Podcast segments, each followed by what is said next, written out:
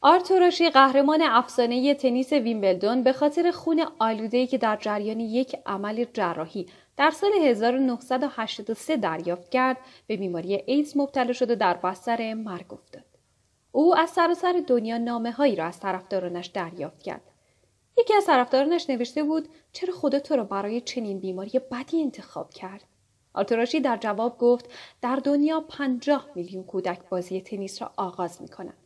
پنج میلیون نفر یاد می‌گیرند که چگونه تنیس بازی کنند. پنجاه هزار نفر تنیس را در سطح حرفه‌ای یاد می‌گیرند.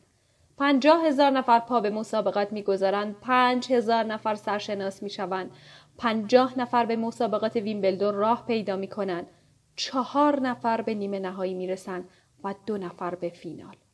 و آن هنگام که جام قهرمانی رو روی دستانم گرفته بودم هرگز نگفتم خدایا چرا من؟ و امروز هم که از این بیماری رنج می‌برم نیز نمی‌گویم خدایا چرا من شادی ها باعث خوشی شما می‌شوند امتحان ها شما را قوی می کنند. قصه ها باعث می شوند که انسانیت را فراموش نکنید. نقصان شما را فروتن می کنند و موفقیت ها باعث درخشش شما می شوند.